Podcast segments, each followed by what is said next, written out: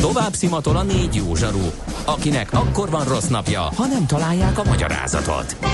A francia kapcsolat a Wall Streetig vezet. Figyeljük a drótot, hogy lefüleljük a kábelt. Folytatódik a millás reggeli, a 90.9 Jazzy Rádió gazdasági mapetsója. A pénznek nincs szaga. Mi mégis szimatot fogtunk. Köszöntjük ismét a hallgatóságot, megy tovább a millás reggelét, a 9.9 Jazzin 4 10 előtt 1 perccel a stúdióban Kántor Endre. És Gede Balázs. 0630 20 10 909 az SMS és a WhatsApp számon. Kaptunk egy üzenetet Brekitől, baleset a Megyeri úton, elterelés a temetőnél, köszönjük szépen. És hát várunk továbbiakat bármiről amit láttok, hallottok az, az említett elérhetőségeken, vagy az infokokat millásregeli.hu, vagy a facebook.com per millásregeli oldalunkra. Nem ma, és nem mi találtuk fel a spanyol viaszt. Mesél a múlt. A millás reggeli történelmi visszatekintő rovata akkor, abból az időből, amikor pödört bajusz nélkül senki nem lehetett tőzsdeüzér. Érdekességek, évfordulók, események annó. Mesél a múlt. Így trédeltek dédapáink. Állandó szakértőnk, történész szakértőnk Katona Csaba a vonalban. Szervusz, jó reggelt! Szervusztok, jó reggelt! Szia! Na és egy nagyon érdekes úriemberről fogunk beszélgetni, aki 1818. augusztus 13-án született Sámsonházán, tehát tegnap volt az évfordulója születésének, és szlovákul Ludovít Hánnak hívják. Hát szlovákul úgy hívják, magyarul meg Hán Lajosnak. Aztán még hívták Ludwig Hánnak is. Igen? Hát a név ugye, mint az kiderül, mindenki számára ez német eredetű, tehát ez a két A-val írt Hán, Aha. tehát kakas jelentéssel. Ez német eredetű családot sejtett, mindazonáltal neki szlovák, illetve magyar kettős tudata volt. Tehát ő úgy fogalmazott saját magáról, ki Tóth pap létére is magyar író. Tehát ebben szerintem gyönyörű szépen benne szerepel. Tóth pap létére is magyar író, Igen. Aha. Így van. Ugyanis hát ő egyházi szolgálatot vállalt. Hát megnézzük az életét, ugye valósággal beleszületett a lelkészi pályában, mi a szó legszorosabb értelmében, mert hát az édesapja Hán János evangélikus lelkész volt ebben bizonyos Nógrád vármegyei Sámsonházán, de hát a kis Lajos most úgy teszik Ludovit, de maradjunk a Lajosnál, mert ő elsődlegesen azért magyarnak tartotta magát a kettős mellett is. Alig egy hónapos volt, amikor a család Békés Csabára költözött, hiszen itt kapott az édesapa lelkészi állást. És innentől kezdve a Békés Csaba és Hán Lajos kapcsolata nagyon-nagyon szorosra összefonódott. Nem is arra gondolok, hogy 1891. augusztus 12-én, tehát egy nappal a születésnap előtt itt halt meg, hanem egy nagyon rövid időt leszámítva, 1848-ban, amikor nagy lakon lett lelkész, lényegében mindig is Békés Csabához kötődött innentől kezdve. Egészen keveset szolgált még Selmezbányán, és természetesen a tanulmánya is elszólították a városból. Ilyen kiváló német egyetemekben pallérozódott a tudása, mint Jéna, Góta, vagy pedig Berlin, tehát Aha. azért nem akármilyen helyekre járt.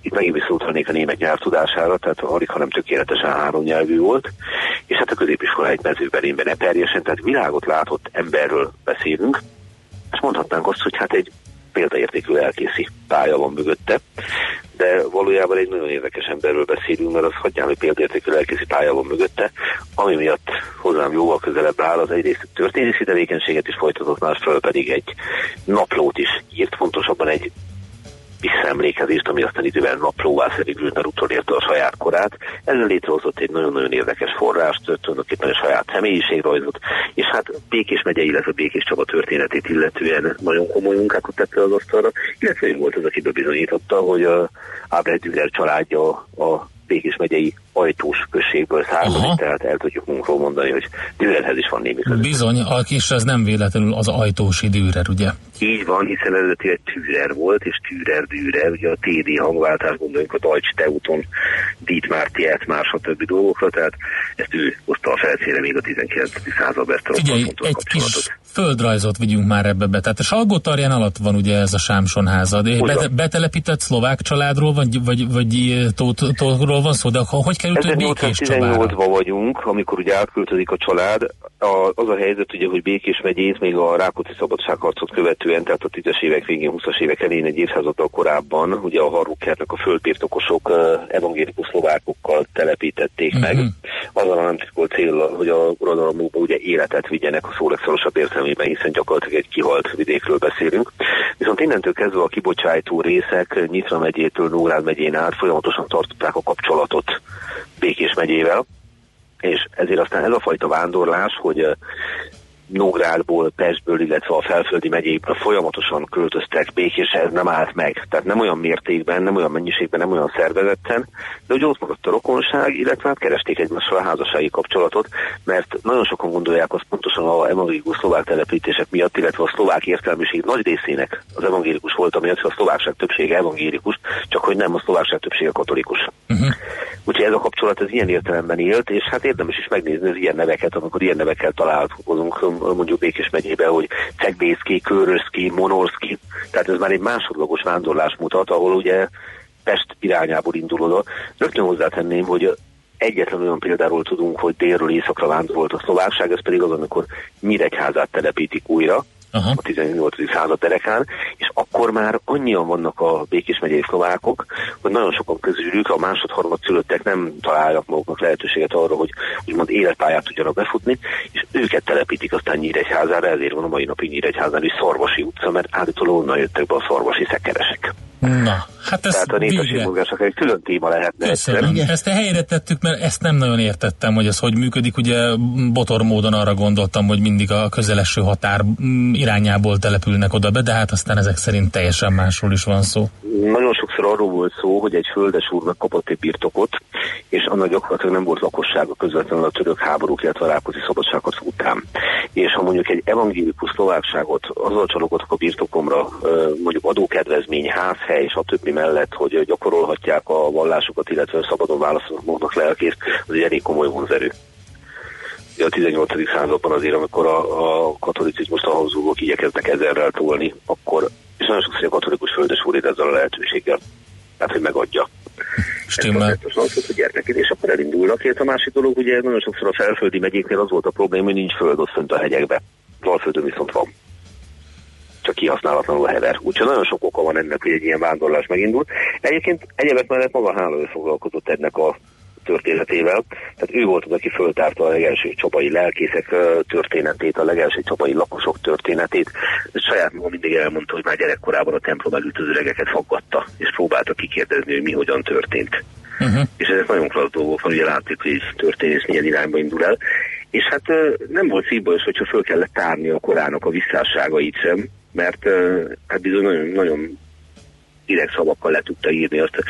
Egy időben nevelőként dolgozott még még az elkész lett volna Vidovics Ferenc Szolgabírónál, és leírja, hogy milyen kis királyként tevékenykedett, idézem. Félt is tőle az egész járás, kiváltha történetesen nem a lelk lelkismeretlen ember volt. Fizetése nem sokra rúgott, de annál több volt az akcidencia, mert mindenki félrette, féltette tőle bőrét. Mesterember a boltos kereskedő alig merte hozzá beadni a kontót, és többnyire ingyen dolgozott neki, hogy kedvében járjon. És hosszan sorolhatnám, tehát világosan kiderült, hogy uh, ilyen valóságos, ilyen maffia főnökként működött, idézem megint, kontókat sehol nem fizette, egyszer emlékszem, hogy azon törvénynél fogva, mely szerint a parasztnak, azaz nem csak nem, nem csak nem esnek, nem szabad fegyvert tartani, kiküldte a pandúrokat, és házról házra valamennyi puskát elkopoztatott. Volt egy pár száz puskanál lerakva. Parasság azután jött esténként, és úgy két-három forintjával titkon visszaváltott a fegyverét, és Vidovicsonam egy hét alatt csinált magának így módon szép somba pénzt. Hát ez nem egy idealizált múlt, hogy finom nem, legyek. Nem. E, minden esetében ennek az úriembernek humora is volt.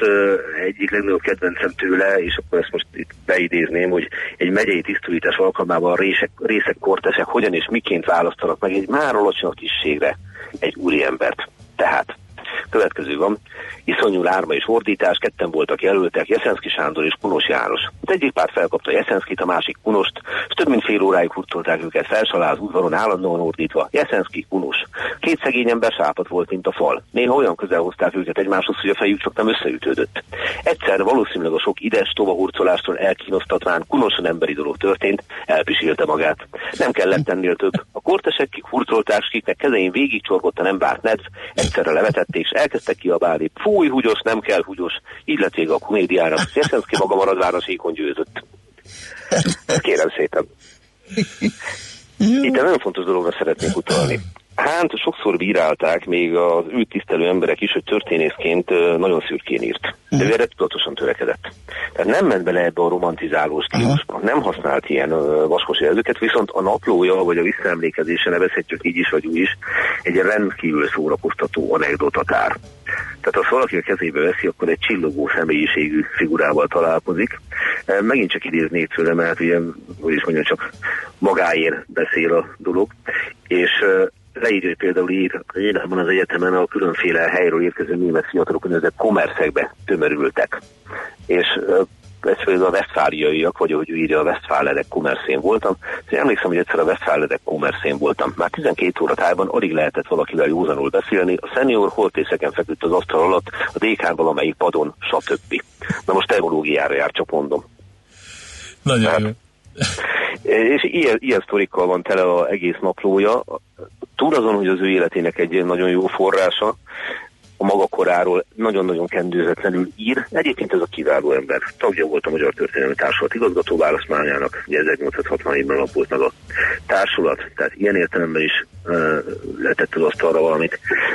És hát, hogy mondjak valami szomorút is, mert sajnos ez is hozzátartozik, ugyanakkor viszont a magánélete az nem volt boldog megházasodott, de a feleségét hamarosan elveszítette, miután szültek egy kislányt, és akkor a korszokásének megfelelően feleségül vette a felesége testvérét a gyászév leteltével. Ez ma már furcsán hat, de ebben az időben ez egészen természetes dolog volt, hogy egy családon belül kezeljék ezeket a dolgokat, és hát sajnos még életében a már felnőtt lányát is elveszítette. Tehát ilyen tragikus események is kísérték az ő magánéletét, ugyanakkor milyen hívő emberként fájdalom a szívében, de ezeket képes volt tudomásul venni, nem tudom másképp elmondani és úgy volt vele, hogy valószínűleg valami oka van, hogy ezt a csapást rám érte a sors, vagy úgy tetszik, Isten, és ő tette tovább a dolgát annak rendje és módja szerint. Egy nagyon-nagyon kiváló emberről beszélünk, legalábbis én azt gondolom, aki, akivel volt egyfajta álszerénység, mert hajlamos volt úgy írni magáról, hogy én ezt nem érdemlem meg, nem érdemlem meg, de máshol azért nagy örömmel dicsérte meg magát. De talán ennyi, mondjuk úgy, hogy ha nem is vétek, de hiúság megbocsátható egy ilyen embernek. Hát Csaba, nagyon szépen köszönjük, köszönjük. hogy bemutattad nekünk Hán Lajost, meg hát szerintem nagyon sok mindenki most hallott először arról, hogy milyen ember volt, mit csinált, úgyhogy köszönjük szépen, hogy ezt így ki szemezgetted nekünk itt a évfordulósok közül. És akkor jó pihenést, amennyiben pihensz, vagy jó balacsonyozást, jövő héten beszélgetünk akkor. Meg lesz, és még egy apró oldalik hozzá, 1848-ban nem tetőrként harcolt amikor kellett, megfogta a fegyvert, úgyhogy már csak ezért is azt mondom, hogy tisztelet neki. Köszönöm nektek a figyelmet. Köszönjük, Köszönjük szépen. Szervusz, szép napot. Szervusztok. Katona Csaba történész szakértőnkkel beszélgettünk. 1818. augusztus 13-án született Hán Lajos, evangélikus lelkész, történetíró róla mesélt anekdotákat és foglalt össze az életét. Mesél a múlt robotunk hangzott el. Kövesd a múlt gazdasági és tőzsdei eseményeit kedd reggelenként a Millás reggeliben. Eis aqui este sambinha feito numa nota só. Outras notas vão entrar, mas a base é uma só. Esta outra é consequência do que acabo de dizer. Como eu sou a consequência inevitável de você.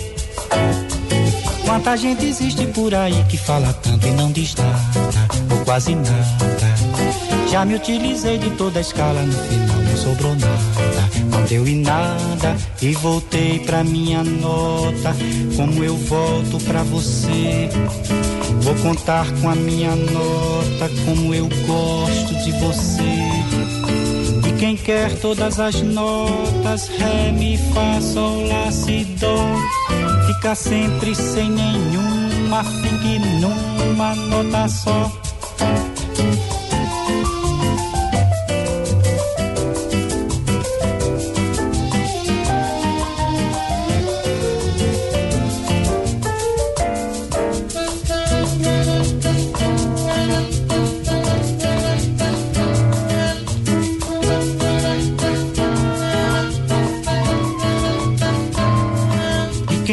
Todas as notas, ré, mi, fá, sol, lá, si, dó. Fica sempre sem nenhuma, fique numa nota só. Tőzsdei és pénzügyi hírek a 90.9 Jazzin az Equilor befektetési ZRT elemzőjétől. Equilor, a befektetések szakértője 1990 óta.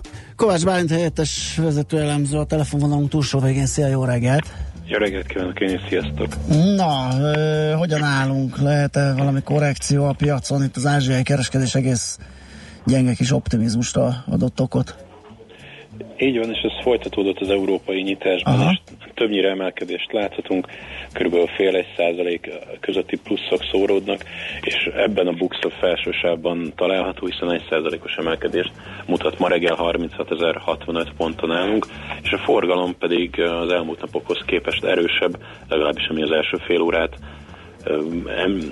fél órában jelentkezett, 860 millió forintos volument láthatunk, és a Richter ma reggel a legforgalmasabb papírunk.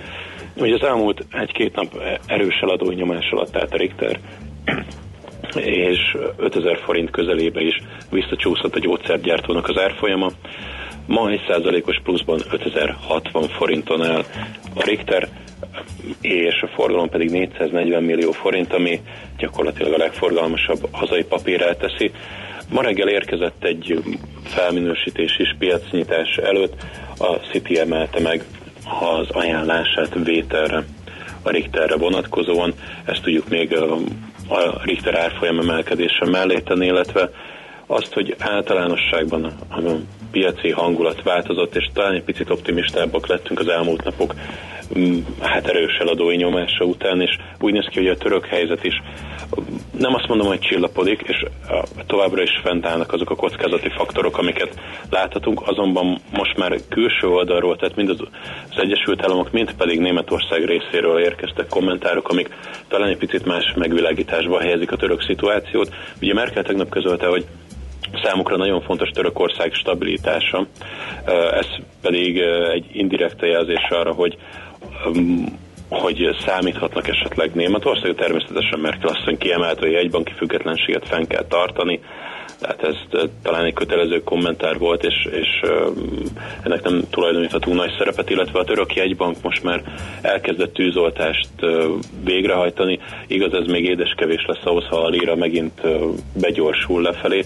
Ugye a kereskedelmi bankoknak a kötelező tartalékolási rátáit csökkentették mind devizában, mind pedig lírára vonatkozóan, illetve most már hírmorzsák jelennek meg azzal kapcsolatban is, hogy Törökország és az Egyesült Államok megfelelő képviselői párbeszédet folytatnak. Ezek azok az apró fűszálak, amikbe a befektetők kapaszkodnak, és jelenleg ugye ez többek között ez hajtja a líra több mint 5%-os erősödését is, illetve ez változtat egy picit a befektetői megítélésen, de hozzáteszem, ez rövid táv, és továbbra is nagyon sérülékeny és nagyon kényes témáról van szó. Hát és a kurzus a dollárral szemben még mindig 6,52, ami Így ugye van. egy pár hónappal ezelőtt elképzelhetetlennek tűnő szint volt, tehát ez tényleg csak ilyen fűszál szintű korrekció, fellélegzés. Aha.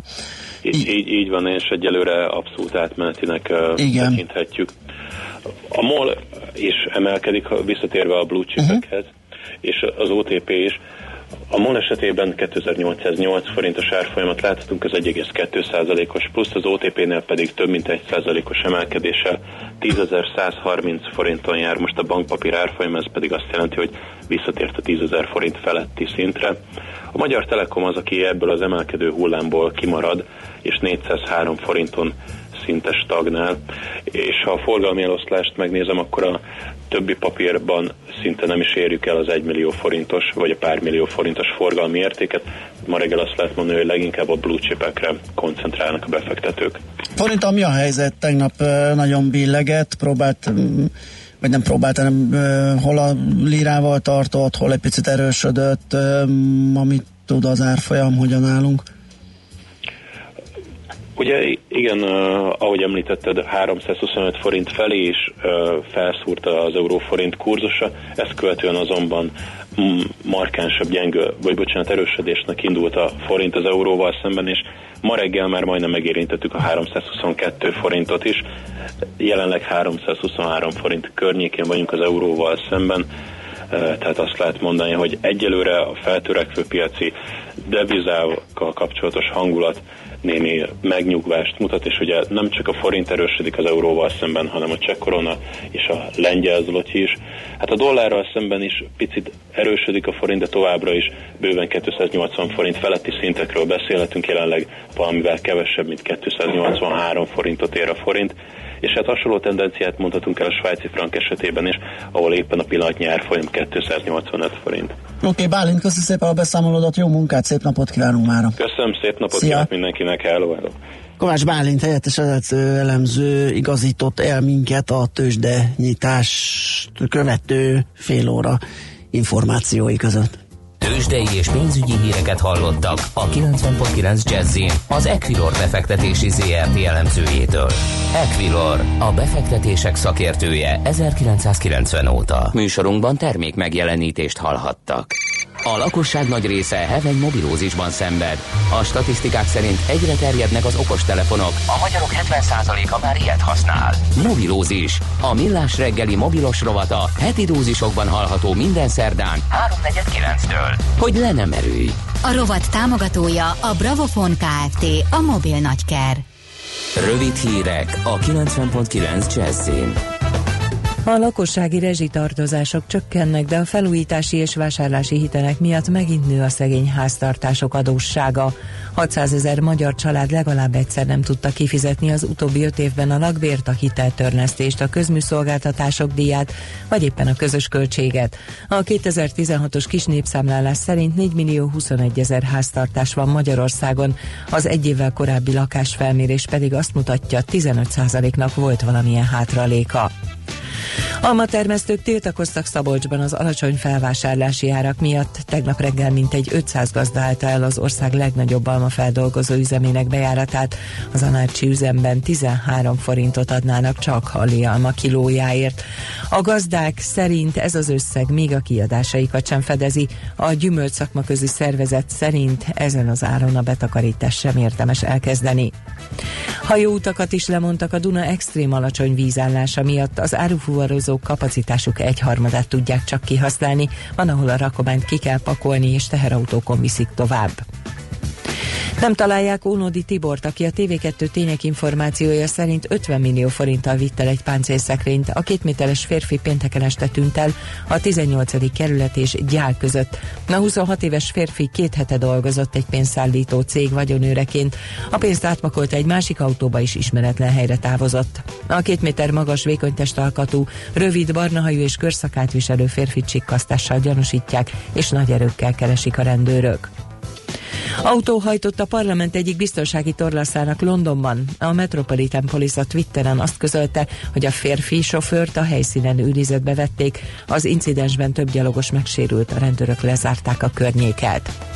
Elképzelhető, hogy az Egyesült Királyság nem hagyja el az Európai Uniót, ám nagyobb a kilépés esélye, jelentette ki Gálik Zoltán szakértő az állami televízióban. A Corvinus Egyetem docensa annak apropóján beszélt erről, hogy a legújabb közvéleménykutatás szerint az Egyesült Királyságban már többségbe kerültek a Brexit ellenzői. Hangsúlyozta, hogy miközben októberig meg kellene állapodni az Európai Unióval a 2019 márciusára tervezett kilépés utáni kapcsolatokról, a legfontosabb kérdésekben még tárgyalások sem folynak. Pusztított az áradás India déli részén legalább 39 ember meghalt Kerala államban. Az anyagi kár is jelentős, a hatóságok 1,1 milliárd dollárra, mintegy 310 milliárd forintra becsülik. Több autópálya járhatatlanná vált, és mintegy 1000 hektáron a termény is elpusztult. Csak nem 20 ezer ház vált lakhatatlanná. Az alacsonyabb fekvő területekről több mint 33 ezer ember telepítettek ki. Az időjárásról erős széllel hideg front érkezik, amely a nap folyamán elsősorban a Dunántúlon és a középső ország részben okozhat záporokat, zivatarokat, helyenként felhőszakadással, viharos széllel kísért heves zivatarokra is számítani kell. A hőmérséklet 26 és 31 fok között alakul. A hírszerkesztőt László B. Katalint hallották hírek legközelebb fél óra múlva. Budapest legfrissebb közlekedési hírei, itt a 90.9 jazz Budapesten kertészek okozhatnak útszűkületet a Belgrád rakparton, valamint a 9. kerületben a Haller utcában. A Hermina úton a Kóskárő sétálynál minden irányban sávlezárásra számítsanak vízvezetéképítés miatt. A Rákospalotai határúton a Madács utcánál a forgalom egy sávon váltokozva haladhat közműépítés miatt. A Pesti úton a Bakancsos utca és az 513. utca között napközben szakaszos sávlezárásra számítsanak csatornatisztítás miatt. Pongrász Dániel, BKK Info. A hírek után már is folytatódik a millás reggeli. Itt a 90.9 jazz Következő műsorunkban termék megjelenítést hallhatnak. Birds flying high, you know how I feel. Sun in the sky, you know how I feel. Breeze drifting on by, you know how I feel. It's a new dawn. It's a new day. It's a new life for me. It's a new dawn. It's a new day. It's a new life for me. Woo, woo, And I'm feeling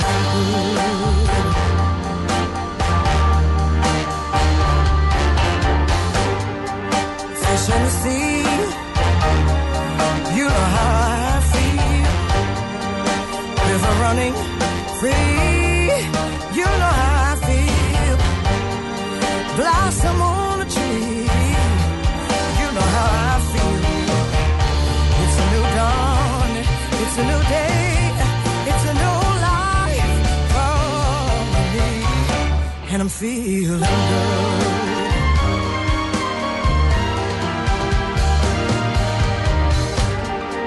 Dragonfly out in the sun butterflies are having fun.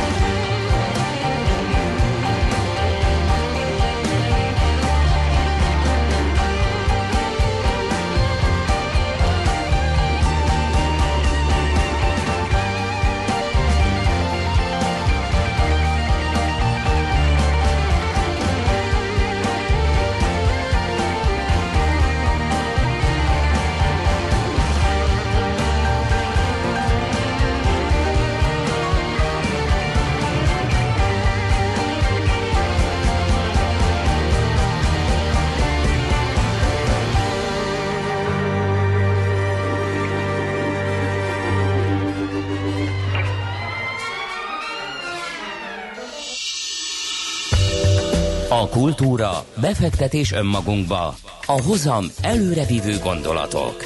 Könyv, film, színház, kiállítás, műtárgy, zene. Ha a bankszámlád mellett a lelked és szürke állományod is építeni szeretnéd. Kultmogul. A millás reggeli műfajokon és zsánereken átívelő kulturális hozamgeneráló rovata következik. A vonalban pedig itt van velünk Nagy Krisztián, a Kobuci Kert menedzsmentjének egyik főmunkatársa, fesztivál szervező. Szervusz, jó reggelt kívánunk! Jó reggelt kívánok Szia, jó neked is, reggelt. és a hallgatóknak is. Az apropó pedig az a világzenei hét, ami lényegében egy ilyen mini fesztivál a Kobuciban, amivel visszatértek a kicsit a gyökerekhez, és akkor tudunk beszélni a magáról erről, a, erről az egész világzenei hétről, meg arról, hogy a, a Kobuci jubilál, és hogy mi volt az eredeti elképzelés, és hova jutottatok el ennyi idő alatt. Mit vegyünk elő először? Abszolút csak egyetérteni tudok, igen, ez egy kicsit a kezdeteknek, vagy a, vagy a gyökereknek a megünneplése is ez a fesztivál. Ugye a Kobuci Kert tulajdonképpen immár tizedik éve egy világzenei helyszínként, vagy a világzene Óbuda, Óbudai szigeteként létezik, és szerettük volna ezt kétszer aláhúzva megünnepelni, hogy honnan is jöttünk, mi az, ami számunkra fontos volt a kezdetekkor, és reméljük, hogy ez érintetlenül intakt maradt, és azóta is ugyanaz a, a legfontosabb vonal a számunkra. Jó, az első, ami, ami azért szem, szemet, vagy szembe, szemet szúr rögtön így a fesztivál keretében, vagy világzenei hétnek nevezzük keretében, hogy ez augusztus 13-a és 19-e között van, ami hát ugye nem messze lévő óriási mega, mega Aha. fesztivállal összeér. Én is ezen gondolkodtam, hogy ez esetleg üti egymást, vagy éppen esetleg jól jön, hogy ott nagy tömegek mozognak, jönnek, mennek, ráadásul ti valószínűleg megteltek így is, úgy is. Nos, megmondom őszintén, hogy számunkra abszolút nem létezik ez a szempont. Természetesen tudunk róla, hogy a szomszédban dübörög egy óriás fesztivál. Ennek ellenére mi a saját közönségünket szeretnénk megszólítani, mindazokat, akik a világzenének a hazai szénái és ö, feltörekvő vagy éppen élvonalbeli muzsikusai iránt érdeklődnek. Ez tulajdonképpen előny is, hogy most zajlik a sziget, és persze bizonyos szempontból hátrány is, de a számunkra ez a legkevésbé, legkevésbé előtérben tartott szempont. Oké. Saját magunkat, a zenészeinket és a közönségünket szeretnénk ünnepelni, ez bizonyos szempontból független a Jó, szuper. fesztiváloktól. Meg, nyilván meg kell kérdezni, hiszen azért tényleg összeér, és ott van közelben is. De nézzük akkor az előadókat, akik ugye kezdték a, a sort, az a Putri Pop nevű formáció volt. Ez egy tegnapi koncert volt. Ma pedig az űrös banda, és egy másik Cobárió? Csobárió? Hogyan kell ejteni? Kobárió, Kobá- igen. Kobárió. Egy osztrák, osztrák formáció. Nos, ha már az elején rákérdeztél hogy mi a közös a jubileumi évad ünneplés vagy a világzenei hét között.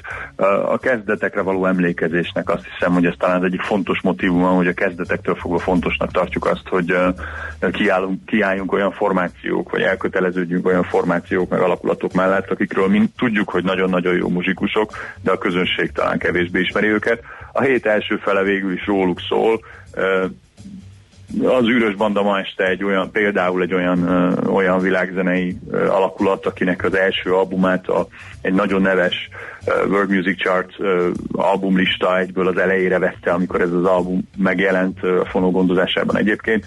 Például ők lesznek ma este vendégeink. A Kobari ő egy osztrák, osztrák formáció, akik egy barcelonai ö, turnéjuknak az emlékeit osztják meg a legújabb lemezükkel, és most úgy alakult, hogy éppen egy turné keretében ezúttal Kelet-Európá felé ö, tájékozódnak, és így léphetnek fel a mi fesztiválunkon is. Holnap a rezes hagyományokat eleveníti fel, ez a magyar népzenében egy viszonylag kevéssé előtérben tartott hagyomány, a tölcséres nevű formáció, illetve nagyon büszkék vagyunk a Nana Vortexnek a teljesítményére, akire a sajtó azt szokta mondani, hogy a világzenei széna talán legprogresszívebb és legkísérletezőbb alakzata, a Nana Vortex nálunk mutatkozott be.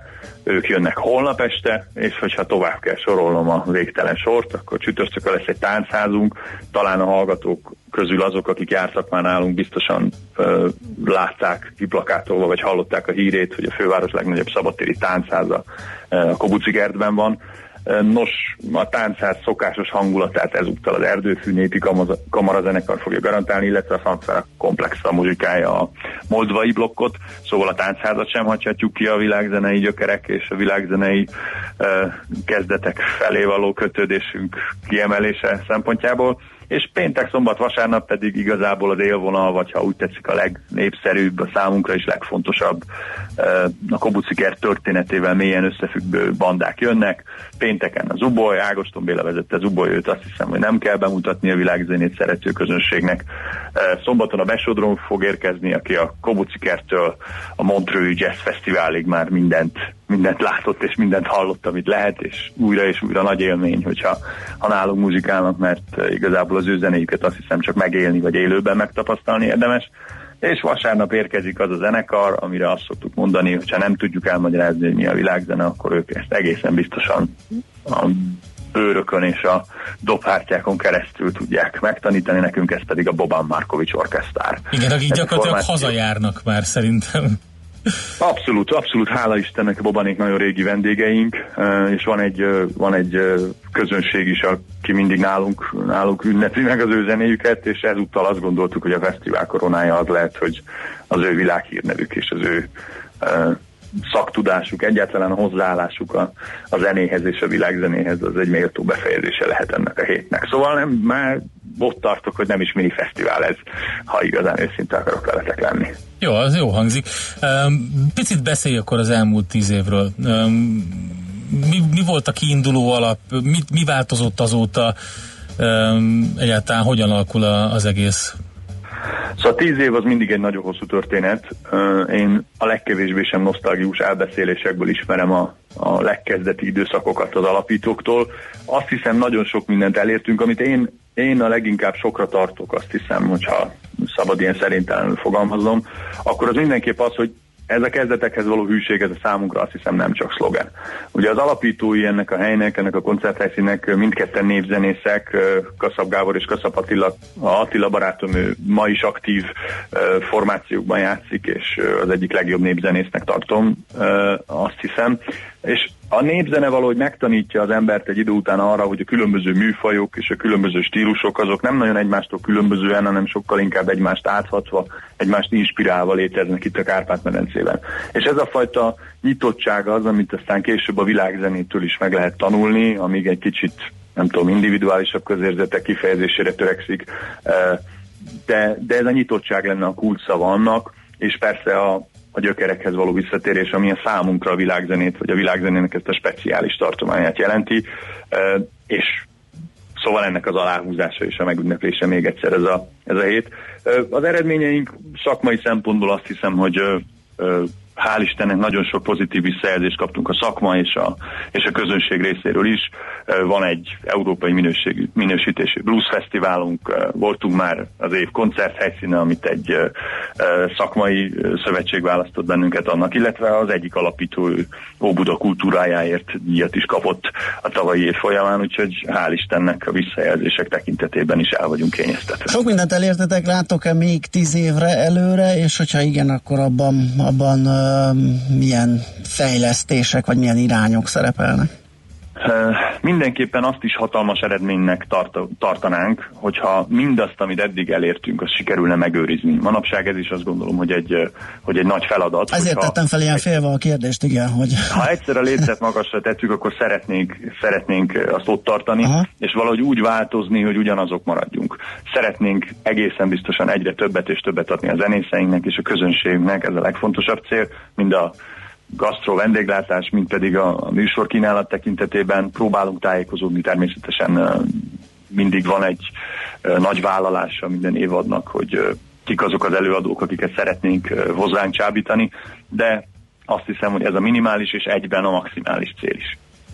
Oké, okay, ha már a gasztrót említetted, mindig is érdekelt, hogy ez hogy jött, hogy... A neve. A, a neve annak a bucinak, annak Gondoltam. a kolbászos bucinak. Igen. Tehát ez, ez a helynevéből lett egy ötlet, hogy csináltok ilyet, vagy, vagy de, tehát akárhányszor sorban álltam, ezen gondolkodtam.